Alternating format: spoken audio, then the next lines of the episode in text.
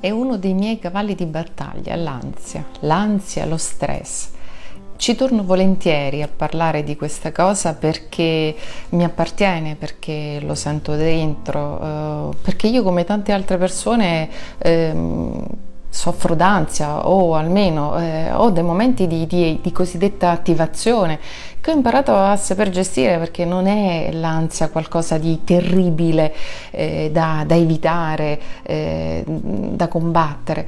No, l'ansia è una condizione di, di eh, attivazione legata a delle situazioni che noi viviamo. Eh, in questo discorso eh, c'è una diade che noi perdiamo un po' di vista o meglio ancora pensiamo che se ne vadano ognuno per conto loro che il, la diade tra mente e corpo. Eh, questa è una cosa che io vorrei sottolineare è molto importante e non dimenticare come tra di loro sono in sintonia, sono in equilibrio. Quando io mi cibo di pensieri non buoni, finisco con l'arrecare un danno, un malessere nel mio corpo, così come quando ho un sintomo a livello fisico, un cattivo processamento di questo sintomo, un allarme eccessivo, finisce col mandare in tilt la mia mente. È molto importante nel rapporto corpo e mente, riuscire a trovare condizioni di calma, di tranquillità, perché la calma della mente porta alla calma nel proprio corpo e come si fa a raggiungere questa calma e questa tranquillità? Non è così difficile. Cominciamo ad introdurre delle piccole, piccolissime regole quotidiane che veramente occupano pochissimo tempo della vostra giornata se non una disciplina, cioè disciplinarsi a questo tempo.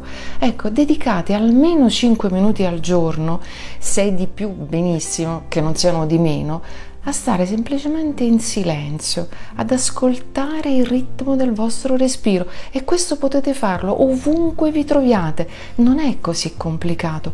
Imparare a coltivare il silenzio per permetterci la consapevolezza del respiro. Un'altra cosa da fare è veramente importante ogni giorno un po' di tempo dedicato all'attività fisica, che non significa iscriversi in palestra, che non significa andare per forza in piscina, che non significa fare uno sport di squadra agonistico competitivo, significa semplicemente prendersi del tempo per fare una passeggiata, per dare la possibilità al nostro corpo di far defluire le tensioni che possono esserci. Queste due piccole regole quotidiane noterete come cominciano ad introdurre quella calma e quella tranquillità che il vostro corpo e la vostra mente hanno bisogno per imparare a stare con l'ansia che non è affatto pericolosa. Arrivederci.